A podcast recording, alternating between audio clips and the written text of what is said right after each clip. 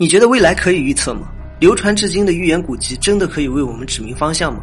这些预言书籍的背后又隐藏了什么不为人知的真相呢？千年之前的古人到底想要为我们揭露什么秘密呢？大家好，我是白同学，今天我们一起来读一下《推背图》。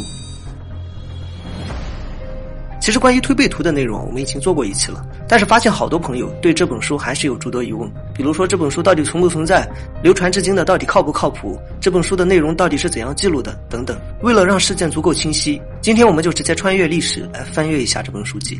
今天这一期主要参考的资料为金圣叹版本的推背图、旧唐书、成史、元史、大元经书等书籍。有兴趣的朋友也可以自行查询资料。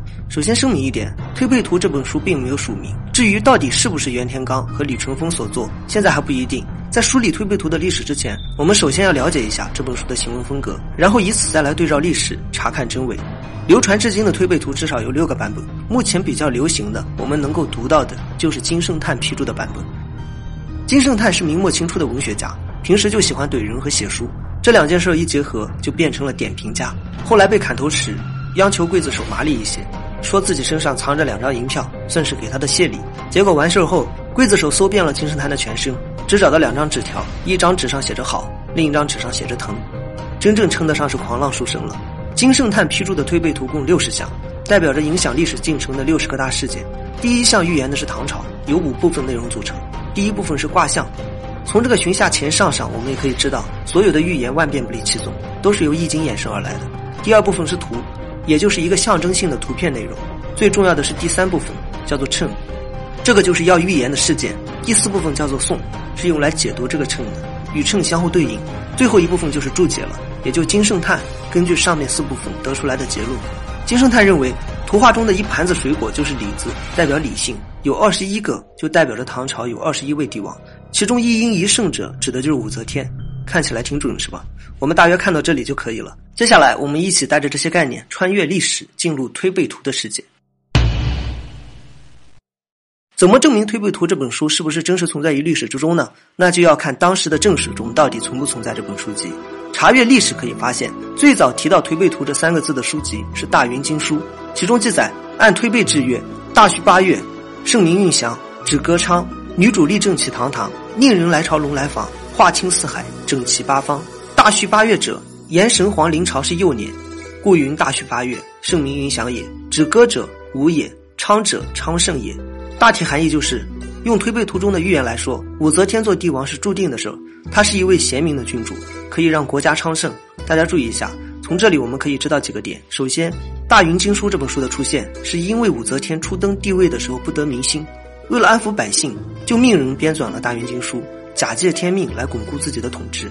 从行文风格上来看，《大云经书》引用了推背图的内容，也就是说，早在这之前，推背图就已经具有一定的影响力了，不然他也不用引用。其次，这里记载的是推背图的第一项，大家还记得我们刚才所翻阅的推背图的第一项吗？是完全不对应的。再者，此时的推背图是没有称语和图像的。简单来说，武则天之所以让人编纂《大云经书》时引用推背图的内容，就是因为在当时。推背图就已经具有一定的名气了，而且也有一定的准确度，不然没有必要提及这本书。但是，与我们今天所看到的推背图差异甚大。在古代，有这么一本预言未来的书籍是非常危险的事情，它甚至可以颠覆一个朝代的兴亡。从另一个方面来说，它也是一件武器。造反者通过在市面上发行推背图，就可以左右民心，推翻前朝统治。所以，按照这个逻辑来看，在每个朝代被推翻前，我们都可以看到推背图的身影。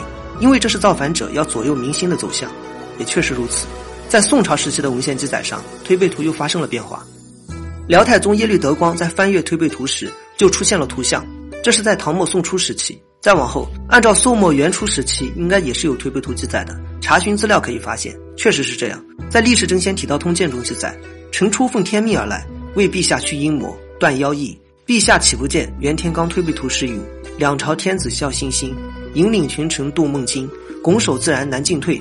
欲去不去愁杀人，臣灵素疾苦在身，岂骸骨归乡？这又是为了顺应新朝诞生而出现的。为了让自己的造反看上去像是顺应天命，这个时候的推背图又发生了变化，在宋玉图像之外又添加了谶语。这一句的预言与我们今天看到的金圣叹的版本也是不同的。那么，既然推背图已经变成了朝代更迭的武器，那么在历史上就没有人曾说明过这一点。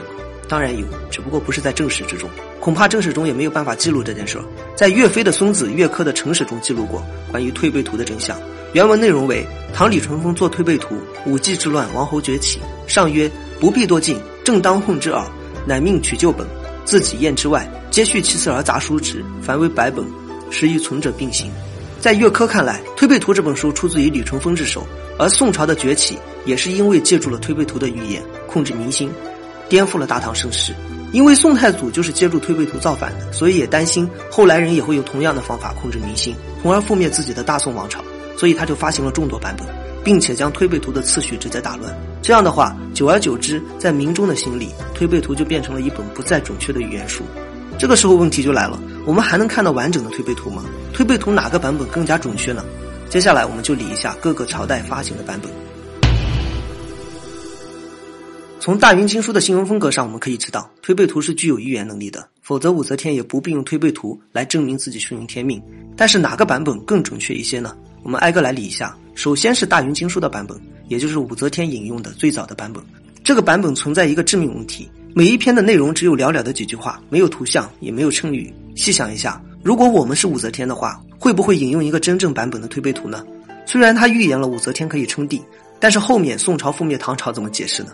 肯定是经过修改的，当然也不可能全部修改。按逻辑来看，当时的推背图已经流落民间了，百姓之中已经有人看到过了，所以按理来讲，为了让预言更加准确，只会进行小范围的修改。所以这个版本还是值得研究的，但说实话，这个版本可以参考的资料太少了，很难看出端倪。第二个是元代版，这一版本添加了称语与图像，一共六十七项。这一版本的推背图在一九五零年时被理查尔斯翻译成为了英文译本，并且在美国出版。到了一九七三年，德国汉学家鲍吴刚又将其翻译成为了德文译本。第三个版本就是金圣叹批注的六十项版，这一版本也是最不值得参考的版本。为什么大家会觉得金圣叹批注的版本准确呢？主要有两个原因。第一个原因就是这个版本是目前最常见的，也是最流行的，你基本上一查就能查到。第二个原因就是大家觉得这个版本非常的易懂。造成这两点的主要原因就是金圣叹版本的推背图其实是在民国时期出现的。比如说这个版本的五十六项记录了一场发生在未来的高科技战争，称语为“飞者飞鸟，潜者飞鱼，战不在兵，造化游戏”，就是飞到天上的不是鸟，可能是飞机；潜在水里的不是鱼，可能是潜艇。战争的成败不是在冰上，听起来就是民国时期的味道。今天的我们不会这么写，古代的古人也不会这么写。这一句成语在其他版本中都是没有的。除此之外，在五十九项还写到了世界大同。世界大同这个概念在其他版本中也是没有的。大家想一想，民国时期是不是倡导天下为公、世界大同？因为这一版本的用语十分通俗，与我们的思想接近，所以读起来才会感觉准确。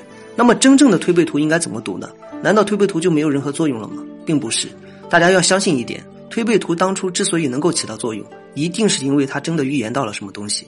如果随便一个人假借一个名字写下一本书籍，就能够引起历代帝王如此重视的话，那么天下就不用治理了。每个朝代都有这种预言者，每个朝代都可以随便写一本书籍，想要造反随便写本书就可以了。为什么非要改推背图呢？没有任何意义。